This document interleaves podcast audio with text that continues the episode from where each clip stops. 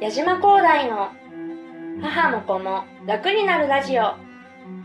元不登校児が自身の体験をもとに不登校児とそのお母さんの悩みを解決します。僕は本当に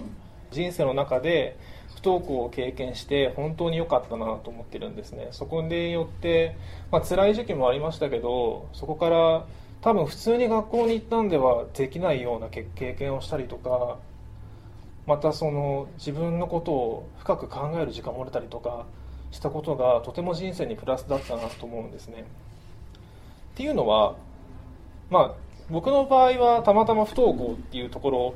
に自分の成長があったんですけどそこは不登校に限らずいろんな多分皆さんも人生生きてきた中でその節目節目で辛い思いをしたりとか挫折があったりとかで大きく学んだ経験が終わりなんじゃないかなと思うんですけど結局その大学生の浪人生と現役で入った人ってどっちが魅力的ですかね？浪人して1年遅れて入った大学に入った人と、まあ、現役でそのままストレートに入った人だともしかしたら社会的には、まあ、ストレートで入って若い年齢のうちに新卒になって会社に入るってことを思い出したらもしかしたら有利かもしれないと思うんですけど個人的にはそれ逆じゃないかなと思っていて自分も実際大学に入って仲良くなる友達って割と浪人生の人が多かったんですよね。そこでちょっときつい経験を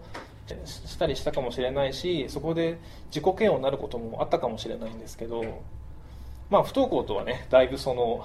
きつさが違うというか乗り越えられる苦しさは違うかもしれないんですがそういう苦しさを得た人って本当に優しい人が多いし自分のことをよく考えて行動してる人が多くて結果的にはいい人生を歩む人が多いんじゃないかなというふうに思います。でもしかしたらあの柳西先生と対談したビデオをご覧になった方もいらっしゃるかもしれないんですけどやっ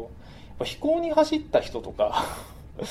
そういうちょっと社会から外れたというかそういう経験をした人って本当に自分の自己実現をできたりとか結果的に社会的に地位のある仕事をしたりとかっていう人が多いように思っていてだから不登校の経験そういう意味ではとても大きなチャンスである